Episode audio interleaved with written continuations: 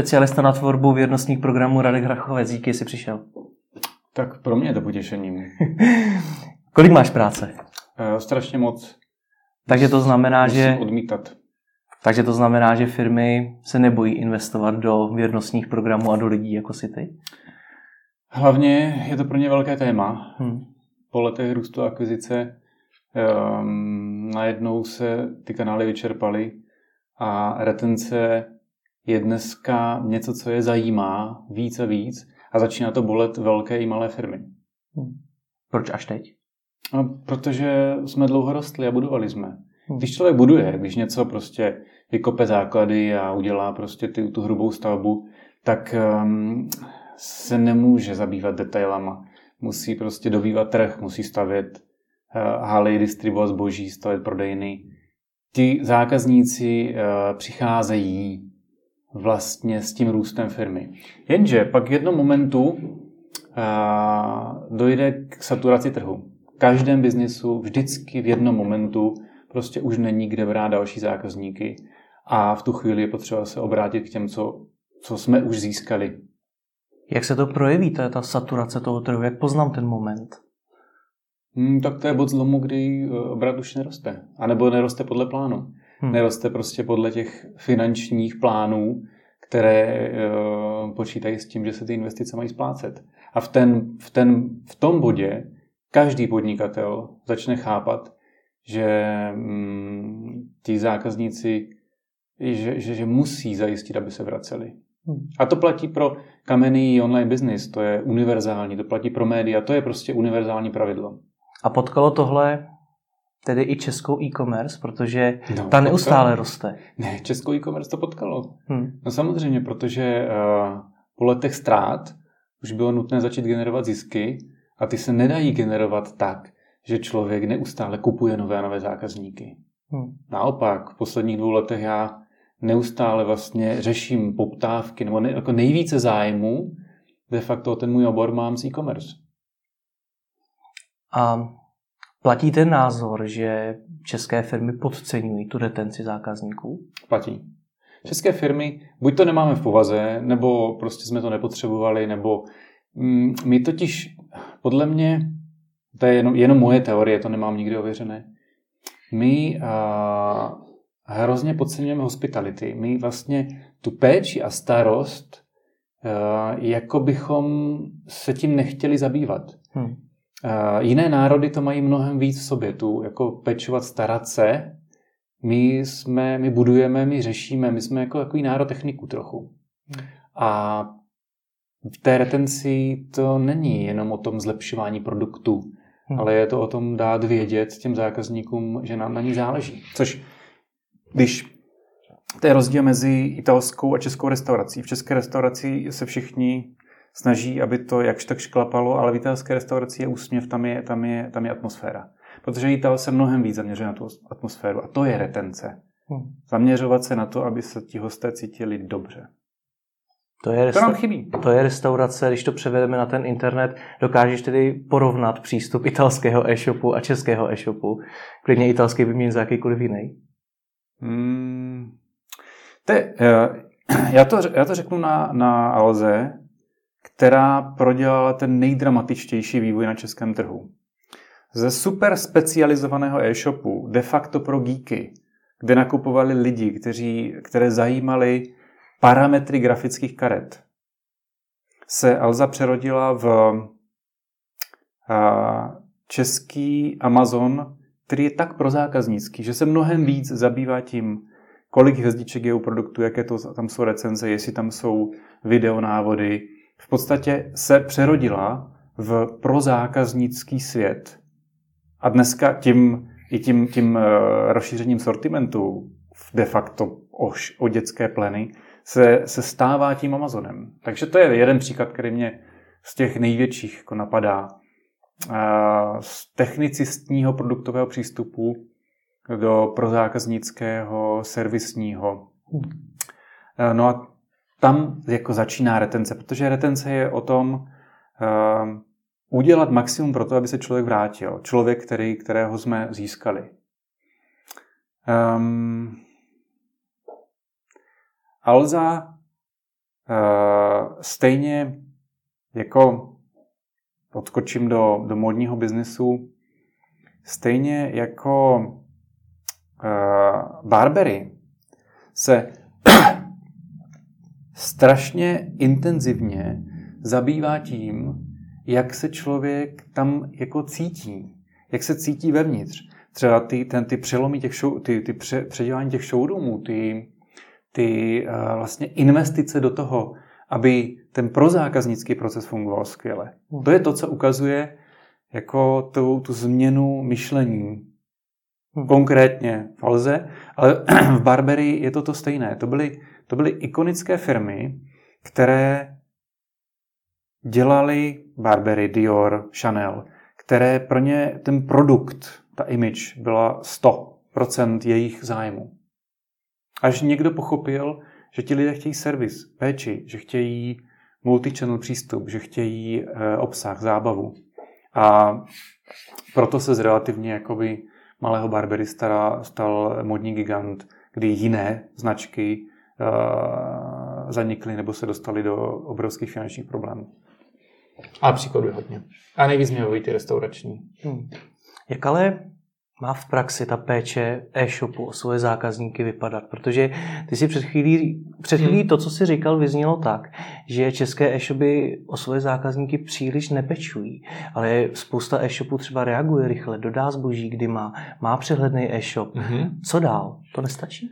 Uh, to jsou klasické hygienické faktory, které jako třídí ty absolutně neúspěšné od těch relativně úspěšných. Hmm mít zboží na skladě, dodat ho, um, to, to, to, to je podmínka jako dělání biznisu. To, to, není, to, to není výhoda ani benefit. A kde české e-shopy končí? Kde, od, kde, kde se pozná dobrý e-shop, kterému záleží na zákaznících a na tom, aby se vrátili od špatného, je uh, automatická komunikace.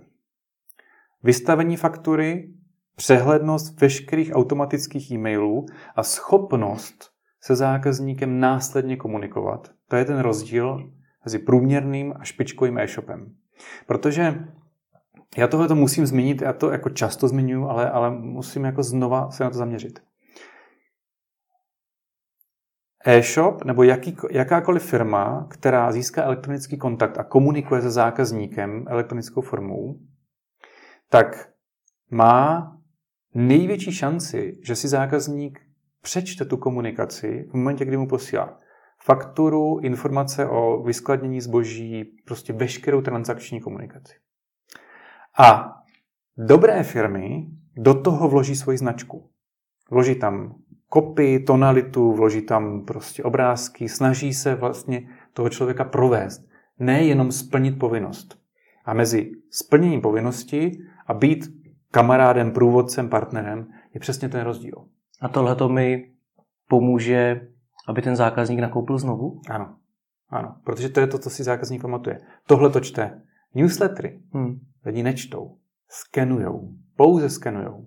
A dneska už skenujou jenom, jenom předměty, protože prostě open rate newsletterů tak dramaticky neustále klesá, že um, my jsme vůbec rádi, že to někdo otevře. Hmm. Ale informaci o tom, kdy přijde zboží, jak si ho mám vyzvednout, eh, to musím číst, protože se mě to bytostně dotýká. Odskočím k bankám. Banky absolutně podceňují uh, ty pravidelné uh, pravidelnou komunikaci, výpis, pravidelné informace, nutnou komunikaci. Podceňují to, protože to dělají z nutnosti. Protože tam nevidí, nevidí to, že pro ty lidi pro ty jejich klienty to je vlastně jako klíčová záležitost. Hmm. Teď to vyznívá trochu tak, že retenční marketing rovná se udělat lepší kopy eh, v e-mailech, eh, třeba s fakturou a podobně. Hmm. Tam to začíná. Je to o tom nastavení firmy. Protože uh, obvyklé zadání pro retenční marketing je uh, winback. tak, ztratili jsme je, přiveďte je zpátky. To je takové jako obvyklé zadání.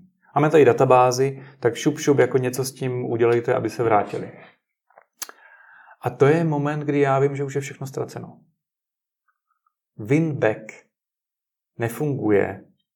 Člověk, který rok neprojevil zájem, nenakoupil znovu, nic nepřečetl, je absolutně ztracený. Ten už, ten už se nevrátí. Ten se vrátí pouze tehdy, když někde v nějaké kampani uvidí bomba cenovou nabídku. A proto já se musím vrátit k těm základům, protože ty, ten uh, retence je o vztahu, o prodloužení toho vztahu. A pro ty zákazníky to není o cenové nabídce, která přijde za půl roku, je to o tom, jak se o mě postarali. A jak jsem říkal, dodání zboží včas není konkurenční výhoda. To je přece jako důvod, proč tam ten zákazník udělal objednávku. Takže budování vztahu začíná touhletou komunikací, která je kolem transakce a pokračuje tak, že na toho člověka myslíme a ve správný čas mu pošleme další informaci, která by ho mohla zajímat. A to se nám nedaří v digitální sféře, protože máme nástroje, které jsou velmi levné, které nevyžadují velké úsilí a které se prostě eh, dají dělat masově. Jako celý newsletter marketing je, je o tom, že když se dřív posílali papírové direct maily, tak ty měly tak velký variabilní náklad na kus, že každý podnikatel musel velmi dobře zvážit, kolik do toho jednoho člověka nainvestuje těch korun za ten direct mail. Papír je drahý. Všechny elektronické kanály mají v prakticky jenom fixní cenu, variabilní cena tam není téměř žádná, takže se dají jako mm, zneužít. Dají se prostě dají se používat naprosto bez rozmyslu. Když takhle poslouchám, a teď mi promiň ten výraz, ale tohle, co říkáš, není to takové trošku to pozlátko, protože když se budeš bavit s lidmi, proč nakupují v konkrétním e-shopu, tak se nejčastěji dočkáš odpovědí typu uh, mají nejlepší cenu, nejrychleji mi to dodají, mají tam k tomu nějaký dárek a tak dále a tak dále. Ale málo kdy ti někdo řekne, protože mi poslali dobrý e-mail s fakturou. No to vůbec ne. Ti lidi řeknou, já jim věřím.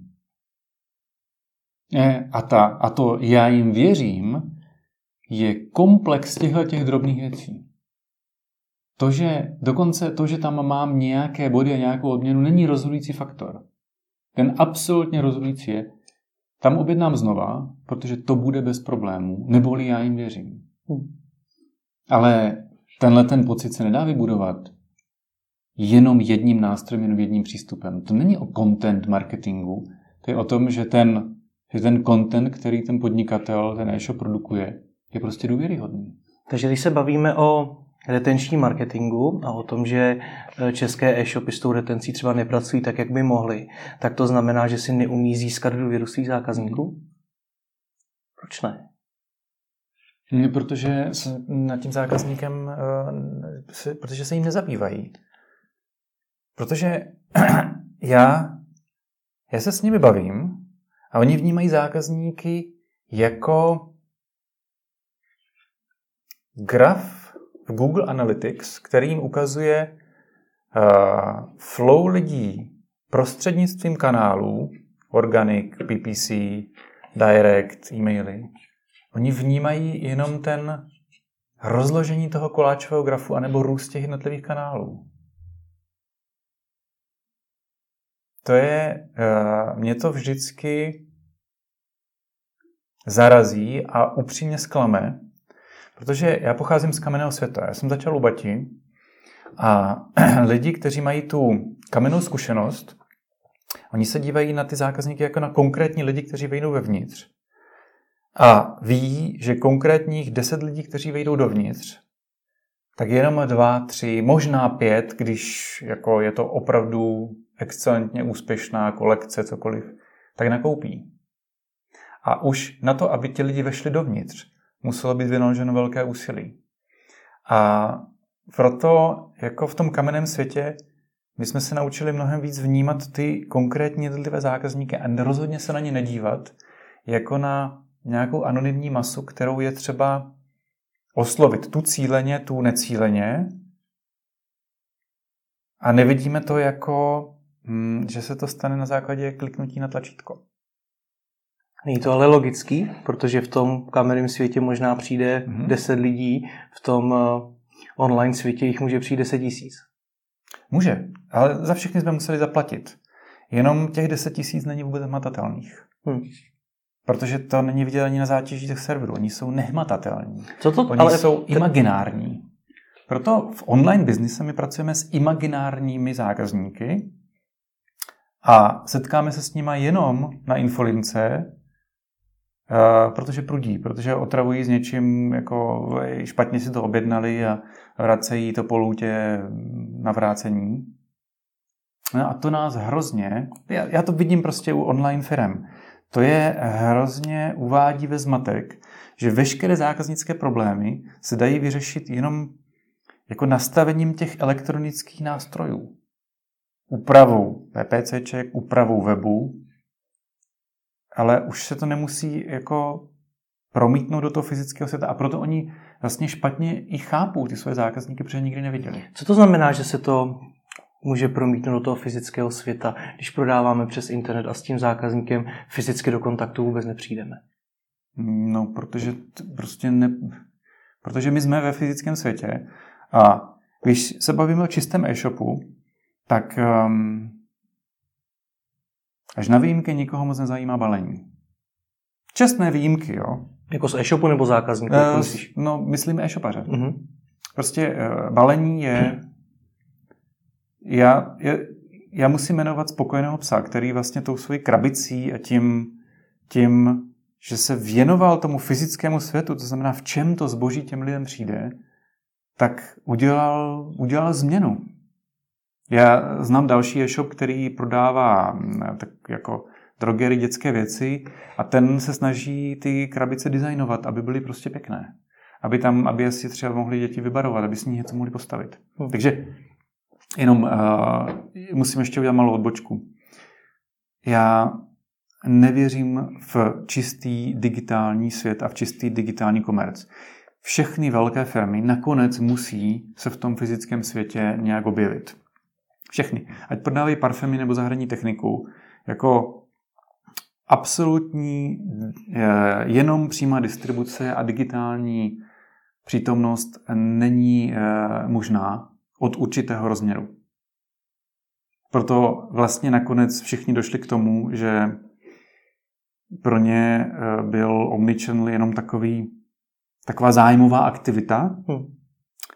A dneska výdejný, dneska ten proces, jako kdy ta, ta firma je zastoupená v tom, v tom fyzickém světě, eh, začíná tvrdě odlišovat ty úspěšné od těch neúspěšných. Hmm. Já jsem se s tebou vlastně od začátku chtěl bavit o věrnostních programech. No. Zmínili jsme mailing, zmínili jsme krabici, ve které to dodáme zákazníkovi, to zboží. Jak do tohohle toho všeho tedy zapadají věrnostní programy? Jirko, já to dělám dlouho. Od roku 98. Já jsem prošel velkým vývojem. Já jsem se učil věrnostní programy eh, od Teska v Anglii, které vydalo plastovou kartu, udělalo bodové schéma a vracelo zpátky 1% zákazníkům a udělalo s tím velkou díru do světa. A od toho roku 98 se ten svět dramaticky změnil. V tom, že my jsme dneska absolutně jako zahlcení. Nejenom cenovýma nabídkama a produktovýma nabídkama, ale i těma retenčně věrnostníma. Hmm. A tak já tím, že zadání, které dostávám, je zvýšit věrnost, jako pracovat, podpořit retenci, tak nemůžu vlastně ten svět vnímat jenom skrz odměnové schéma, což je to, co si lidi představí pod pojmem věrnostní program. Odměnové schéma absolutně nic nezmění pokud se nezmění věci ve firmě, pokud se nezmění přístup. A já jsem to na začátku říkal, že jsou firmy, které to pro zákaznické mají ve své DNA, a nebo se to naučí, a jsou firmy, které to nemají a ty se to nikdy nenaučí a je úplně jedno, jaké procento dávají zpátky zákazníkům, protože pokud to nedávají s láskou, s přesvědčením, s dobrou vůlí, pokud to dávají jako prostě jako my to musíme dělat, protože konkurence to dělá taky, tak to nepřináší žádný efekt. Ono, efekty se dají spočítat vždycky. Taky se dají všechny čísla napadnout. Ale vědnostní programy stojí na třech pilířích. A to je to, co jsem se jakoby za tu dlouhou dobu naučil. Ten první pilíř je racionální. Vždycky zákazníkům, kteří u nás pravidelně nakupují a vracejí se, musíme dát nějaký racionální benefit. Obvykle to je nějaká forma slevy nebo dárku. Obvykle. Ale nemusí to tak být. Prostě musí to být racionální benefit. Něco, co jim dá najevo, že mají výhodu. Racionální benefity dlouhodobě jsou nejlépe skopírovatelné, takže v zásadě nedělají rozdíl mezi firmou A a firmou B. My jsme od přírody líní a chceme si život zjednodušovat. Takže do toho vědnostního schématu celého musíme dát komfortní benefit. Cokoliv, co zlepší, zjednoduší život těm zákazníkům. Tady už se začíná lámat chleba. Protože je to jednak samozřejmě rychlost dodání, ale je to cokoliv, co je komfortnější. Způsob platby, objednání. A pořád se ještě nebavíme o, o žádném produktové inovaci, jo? Protože, protože produktová inovace je úplně nad tím. Takže jestli, má, jestli se dá dosáhnout nějaké ultimátní věrnosti, tak to je o tom, že ty naše, ten náš produkt prostě nemá konkurenci. A nebo přesvědčíme naše zákazníky, že nemá konkurenci. To je, to je možná důležitější. A třetí, třetí pilíř, na kterém stojí dlouhodobá věrnost, jsou emoce. A pokud v rámci toho mixu nedokážeme pracovat s těma emocema, vyvolat je, podporovat je, udělat... Ono se to zaměňuje s gamification, ale gamification je jenom počást. Prostě ta, ta část jsou emoce. Prostě tohle, ten, ten sortiment, tu firmu, já to jako mám rád, protože, protože tak celá, celý ten komplex retence je, je mix těchto tří věcí.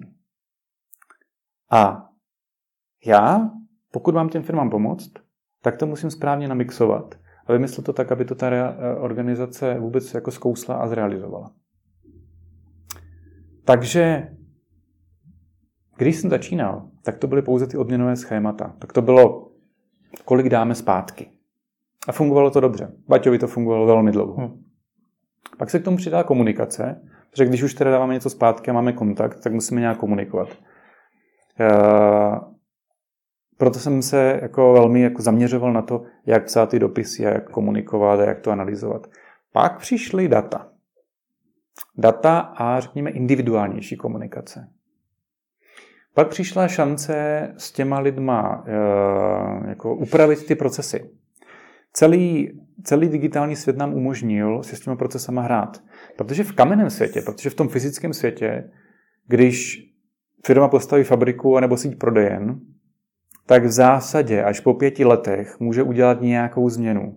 No jako když, když jako mm, postavíte supermarket, tak tam se s ním, jako dají se posunovat zboží v rámci regálů, ale ten supermarket má vchod, má východ, má pokladny, má mm, pevně umístěnou masnu a, a, a už se s tím nedá pohnout. Když to v tom digitálním světě si s tím člověk může hrát. A potom a ta, ta poslední jako revoluční změna, která se velmi dotýká retence a těch zákazníků, je to, že dneska s těma lidma komunikujeme prostřednictvím mobilní obrazovky a my jsme vlastně s nima. My, to, co dřív bylo jako hodně offline, jak papírová, tak digitální komunikace, ona se neodehrávala v reálném čase. Tak dnes se věrnost, zážitek, nákup odehrává v reálném čase. To samozřejmě neplatí pro všechny biznesy a rozhodně to dneska není jako mainstreamová záležitost. Jenže to bude mainstreamová záležitost. Protože lidi pochopili, že pro ně, že oni chtějí ty věci ovládat na mobilu. A je, prostě se tak rozhodli, protože se jako zjistili, že pro ně je to vlastně nejjednodušší a oni si nechtějí jako zapínat počítač. Takže ta, ta retenční revoluce, kterou teď probíhám, prožíváme a která nás čeká, je, že my s těma lidma musíme žít ten jejich život. A to není vždycky jenom nákup. A v tom je zakopaný pes. To není vždycky objednávka a zaplacení. To je i to mezi tím. Takže žít život s tím zákazníkem si mám představit jak? Uh, uvedu to na příkladu zahradní techniky. Hm. Člověk si koupí um, sekačku, nějakou zahradní techniku a tím momentem, kdy si ji koupí, tak vlastně ten život s tou technikou pro něho teprve začíná. Takže nejdřív to chce, to chce naučit ovládat, pak uh, to musí nějak udržovat, protože po nějakém čase jakákoliv technika potřebuje udržbu, pak potřebuje vědět, jestli už to nemá vyměnit. A prodejce je tu od toho, aby s tou jeho sekačkou žil a ve vhodný čas mu poskytl servis, radu a samozřejmě v ten nejvhodnější čas mu doporučil výměnu nového stroje. A to je to žít s zákazníkem. Já to není vůbec snadné, protože když jsme byli v těch datech, kdy jsme jakoby minulá data zanalizovali a zjistili jsme, že segment A pravděpodobně nakoupí úterý a segment B pravděpodobně až za měsíc, tak to je relativně, ještě pořád žijeme v jednoduchém světě, který je deskriptivní, který se dá popsat, o který se dá pro segment A připravit strategie. Budoucí svět je problematický, protože to jsou v zásadě jednotliví zákazníci žijící si svoje jednotlivé životy s jednotlivými výrobky. Teď znovu zmiňuješ ty data. Předtím mi přišlo, že si je trošku vyhejtoval, že spousta e-shopařů se zaměřuje na ty koláče. A to já Nepřed... jako samozřejmost. To je, to já, já už vlastně ne, nikomu nezdůraznuju důležitost práce s daty, hmm. protože kdo nepracuje s daty, já jsem to viděl v několika rozhovorech a samozřejmě mý jako digitální kolegové, ti to jako prožívají to nadšení a oni se snaží to, to rozšířit mezi ty lidi. Já budu upřímný, prostě kdo nesleduje svoje zákazníky, jak se chovají, jak, jak se vyvíjejí, eh, z jakých, tak to je, to je prostě, ten je mimo. Ten je úplně mimo a ten nikdy ničeho nedosáhne. Jak to ale skloubit? Protože na jednu stránku říkáš nedívat se na ty lidi jenom optikou těch dat, na druhou stránku eh, teď říká, že vycházíte z dat a zmínuješ i v rámci toho žít s nimi ten život. Tak jak to skloubit dohromady? Hmm, ty data plodí otázky. Každý, to, to ví každý analytik. Jakýkoliv výsledek analýzy vyprodukuje další jednu až nekonečno otázek, protože se snažíme jim porozumět. A my, když dojdeme k těm klíčovým otázkám, tak už se musíme zeptat lidí na jejich názor a snažit se je pomocí sledování hloubkových rozhovorů, jakéhokoliv, jakéhokoliv formy, ale sledování jako opravdových živých bytostí, uh, pochopit, proč to dělají. Ty data nám jenom řeknou, na co se máme ptát. A to je ten můj přístup. Já se na data nedívám, že tam v nich je pravda. Já, pro mě data, analýzy, reporting slouží jako filtr, který mě navádí směrem, kterým, na který se mám zaměřit. Hm. Jak tohle všechno, protože ty poměrně často srovnáváš ten offline svět s tím onlinem, mm. jak to všechno ovlivňují cenové srovnávače na internetu? No tak ty zařídili demokratizaci cen. Mm, já je nesnáším, ale v zásadě zařídili to, že cena přestala být nějakým rozhodujícím faktorem. Opravdu? Hmm, opravdu. A ne naopak? Ne, prostě srovnali nabídku všech důležitých hráčů, no a těm nedůležitým hráčům nezbývá, než tu cenu podstřelit. Důležitých nebo nejlevnějších? Hmm, ale vůbec ne nejlevnějších, důležitých. Lidi nekupují kvůli nejnižší ceně. To prostě je, to je fakt. Nejnižší cena uh, byla důležitá nebo jako klíčová před pěti lety, před, před lety. Nejnižší cena v tom našem životě nemůže hrát nejvyšší roli, protože už jsme několikrát za nejnižší cenu něco koupili a pak nám to přineslo zklamání, co to byl za výdobytek. A cenové srovnávače, uh, oni, oni opravdu umravňují firmy v tom, kolik si za, ty zbo- za to zboží řeknou a de facto umožňují všem kvalitním říct, hele, já sice chci jako trochu víc, ale tady jsou všechny služby, které ti nabízím. A um, navádějí lidi, které servis a služby nezajímají, z jakéhokoliv jejich přesvědčení, k tomu, aby to zkusili zase u někoho neznámého. Takže i ti neznámí jako mají trochu šanci chvíli přežít. No a těm, eh, té mase dávají jistotu, že na tom velkém e-shopu nebo u toho velkého prodejce to koupí za rozumnou cenu. Tohle vysvětluj e-shopařovi, který je závislý na cenových srovnávačích a ví, že když zdraží, tak eh, u něj nikdo nekoupí. Co má takový člověk dělat? Když mu říkáme, jak má budovat důvěru svých zákazníků a podobně. A takových je spousta. Tak pokud na tomto postavili svůj princip a svůj, svůj biznis, tak, eh, tak jsou v pasti, ze které jako se nevyhrabou. Proč jich je ale tolik? Protože to je to nejjednodušší. Protože pricing je absolutně bez nejmí nákladová šance, jak prorazit na trhu. Hmm.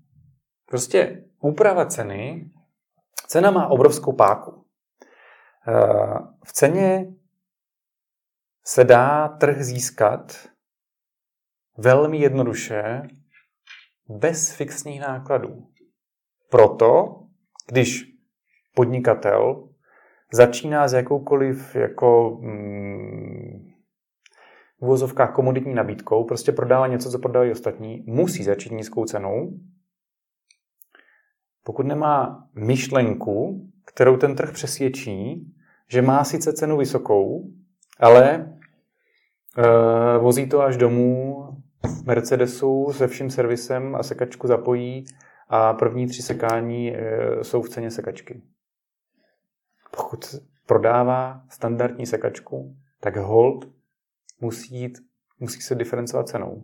No a protože, protože podnikatelů je hodně lidí, kteří mají představu, že ehm, podnikáním zbohatnou, tak ehm, na tom svém, na ten, ten svůj biznis eh, založili. Prostě na nízké ceně. No a srovnávače jim v podstatě otevřeli tu bránu. Srovnávače jim postavili shopping centrum. V klasickém zase odskok do kamenného světa. Pokud se chce člověk prosadit, musí otevřít krámek v shopping centru. Pokud ho otevře hostivaři, někde v zapadlé uličce, no tak už zkrachoval. Protože nikdy k němu nikdo nepřijde. Srovnávače jako otevřeli vlastně tu bránu. No a za ní za to vybírají výpalné.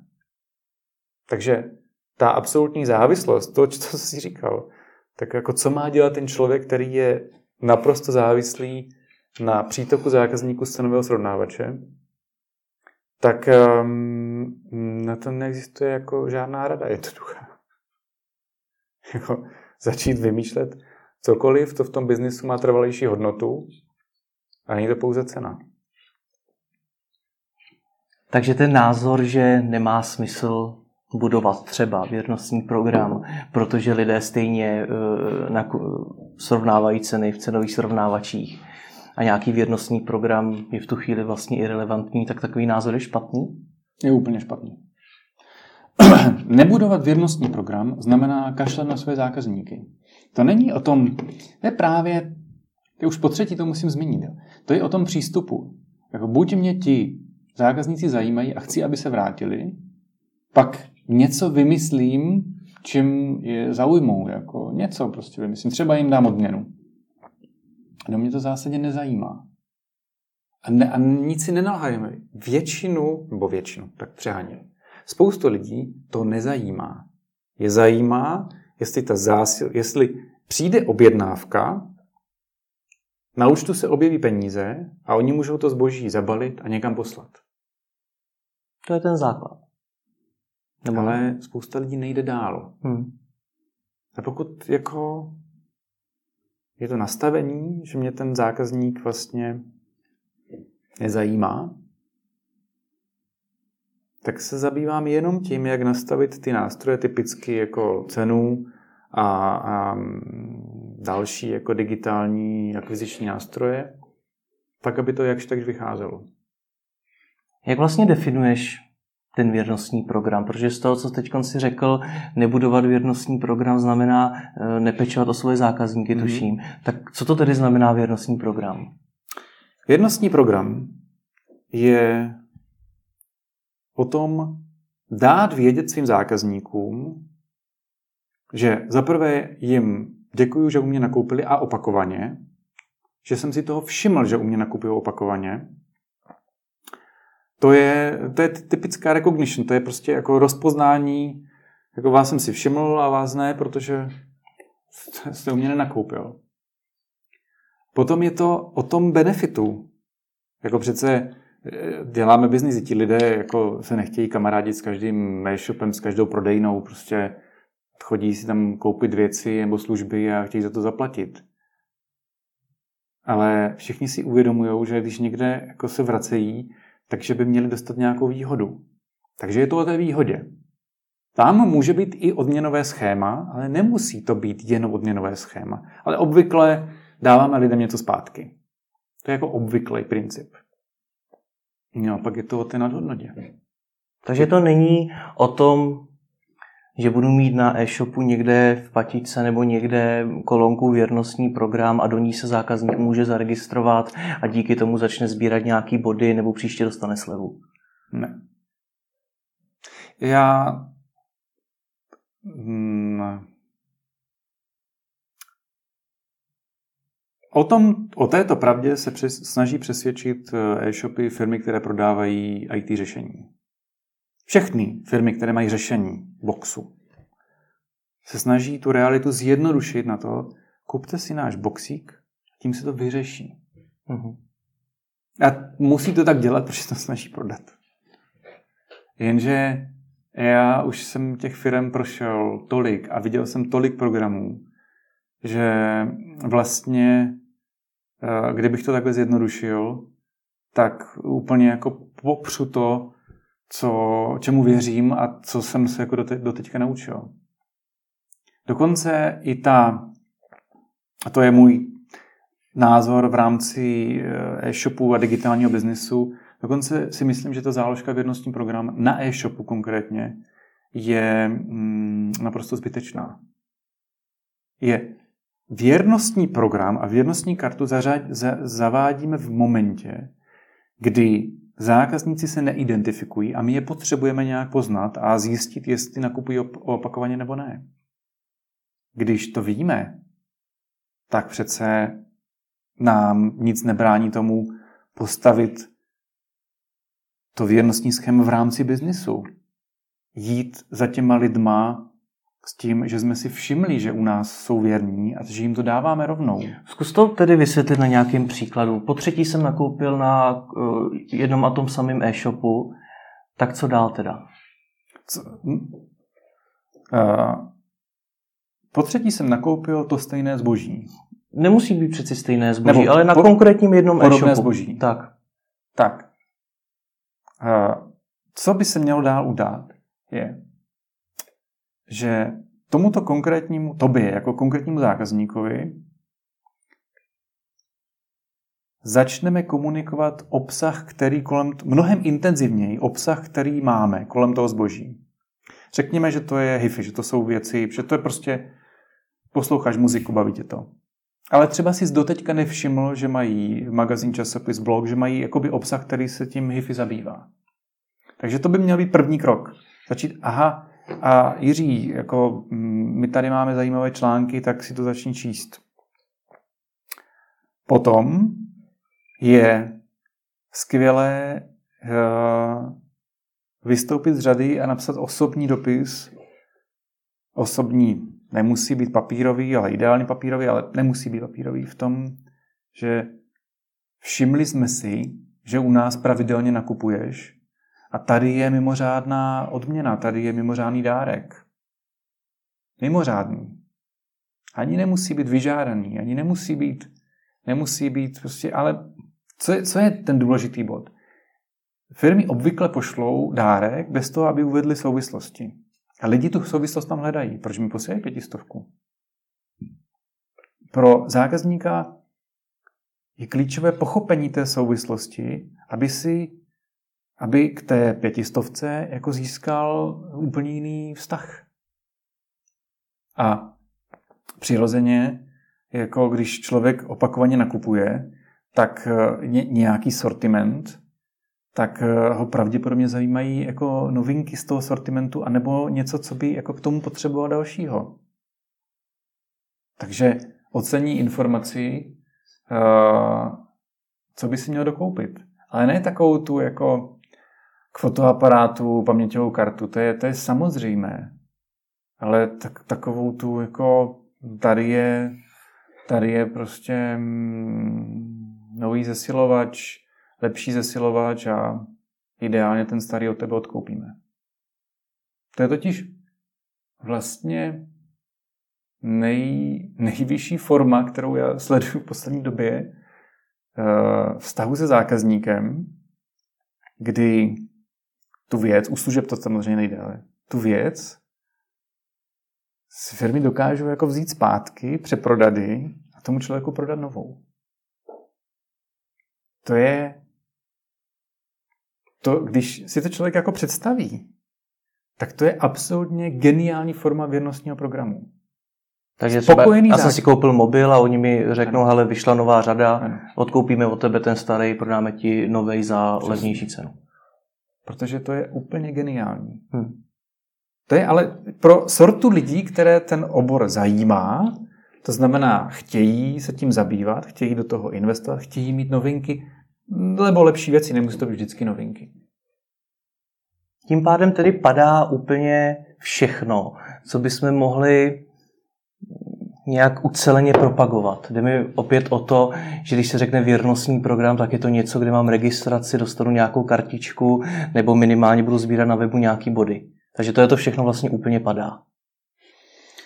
No, nemůžu to říct tak generálně. Hmm. Um, a to z jednoho důvodu. Protože Jirko, jsou firmy, které prostě na tu vysokou sofistikovanost nemají. Nemají na to mentálně, nemají to na to organizaci, nemají na to zdroje.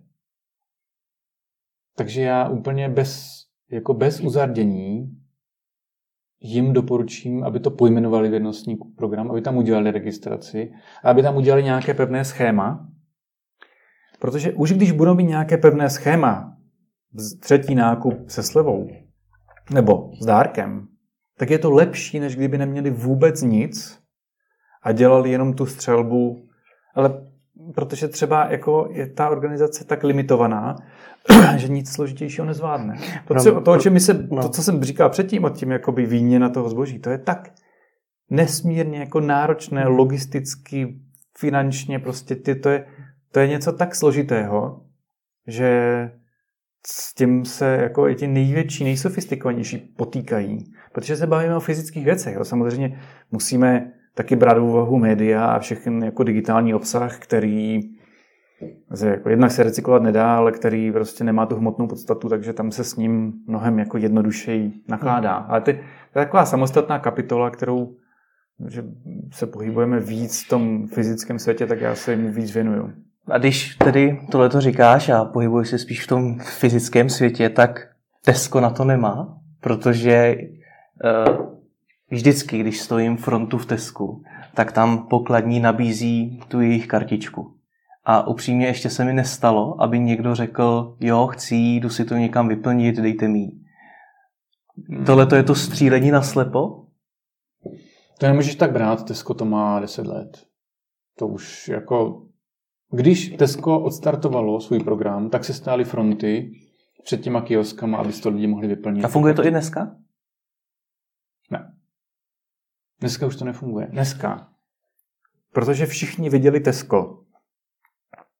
A teď, jo, teď se bavím globálně. Jo. Všichni viděli aerolinky a Tesco a dlouhodobě všichni manažeři lítali aerolinkám, bydleli v hotelech a měli kartu. Tam si nahamůnili nějaké ty míle a body a pak si tam měli na víkend.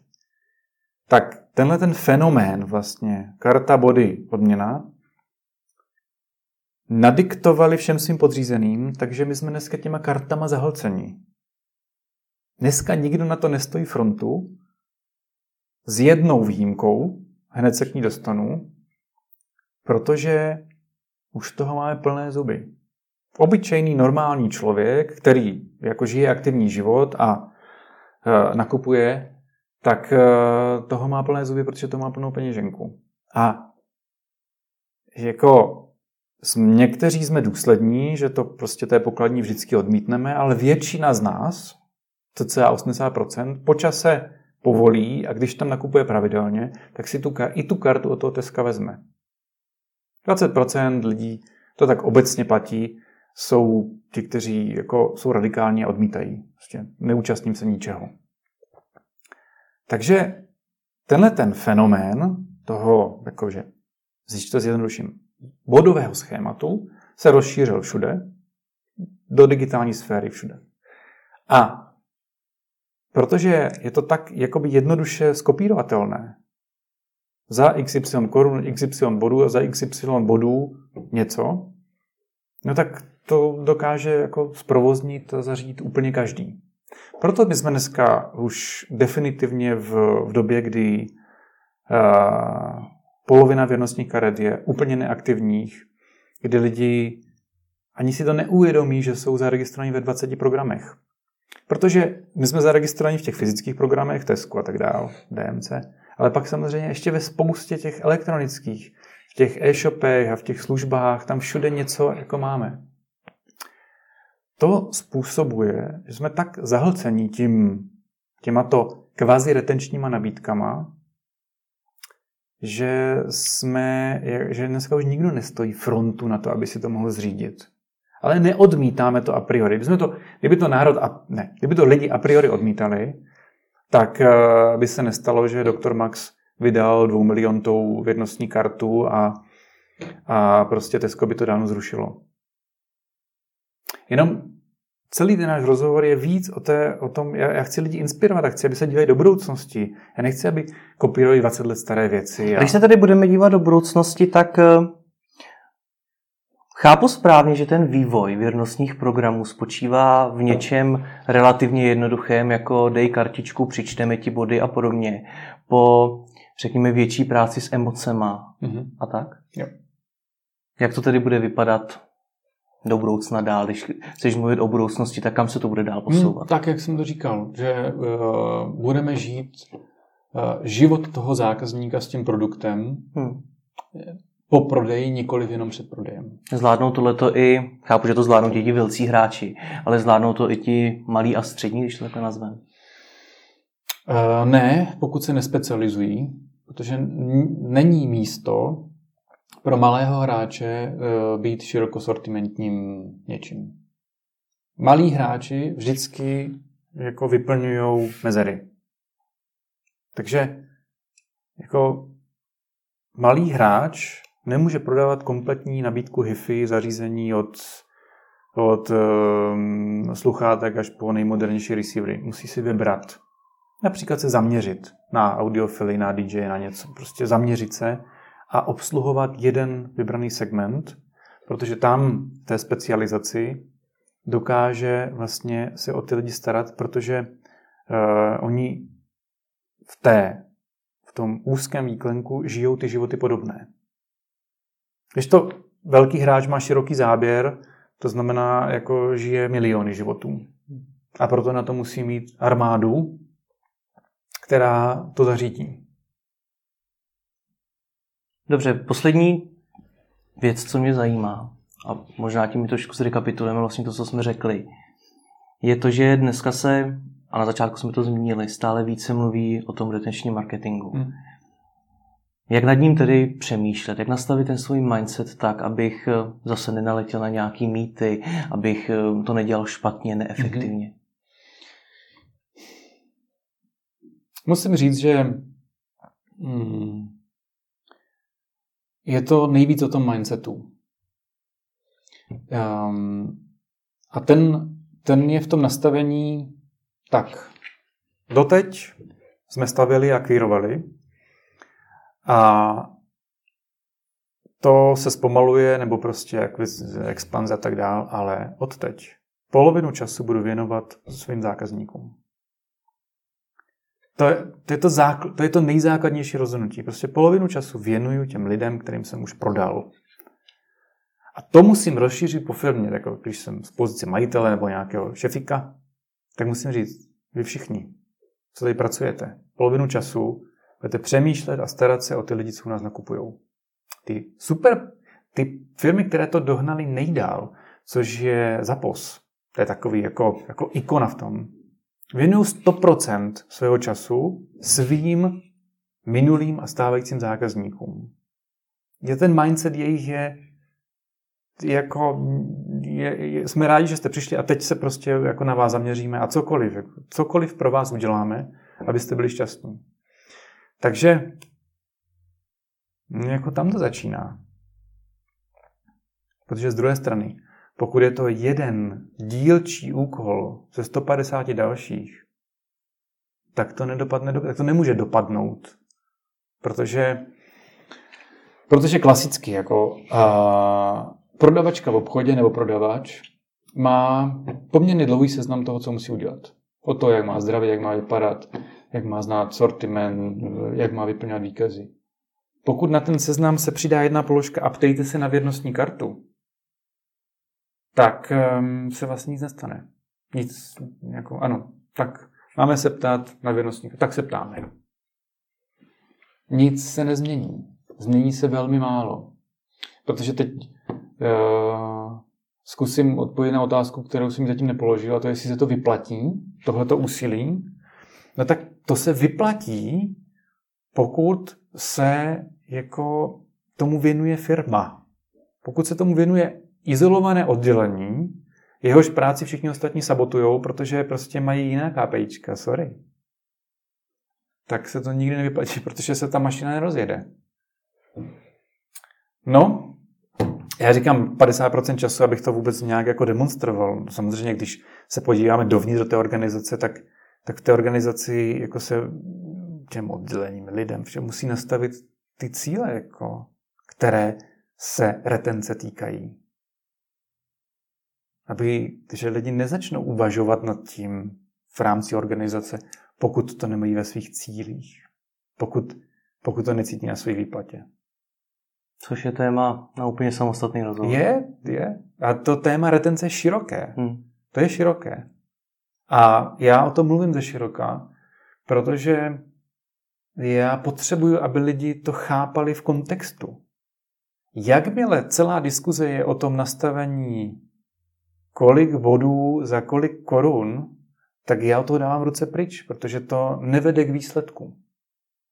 Ten výsledek to nezaručí. Tak budu rád, že budeme příště pokračovat a díky za ten no, rozhovor. Skvěle, děkuji Jirko.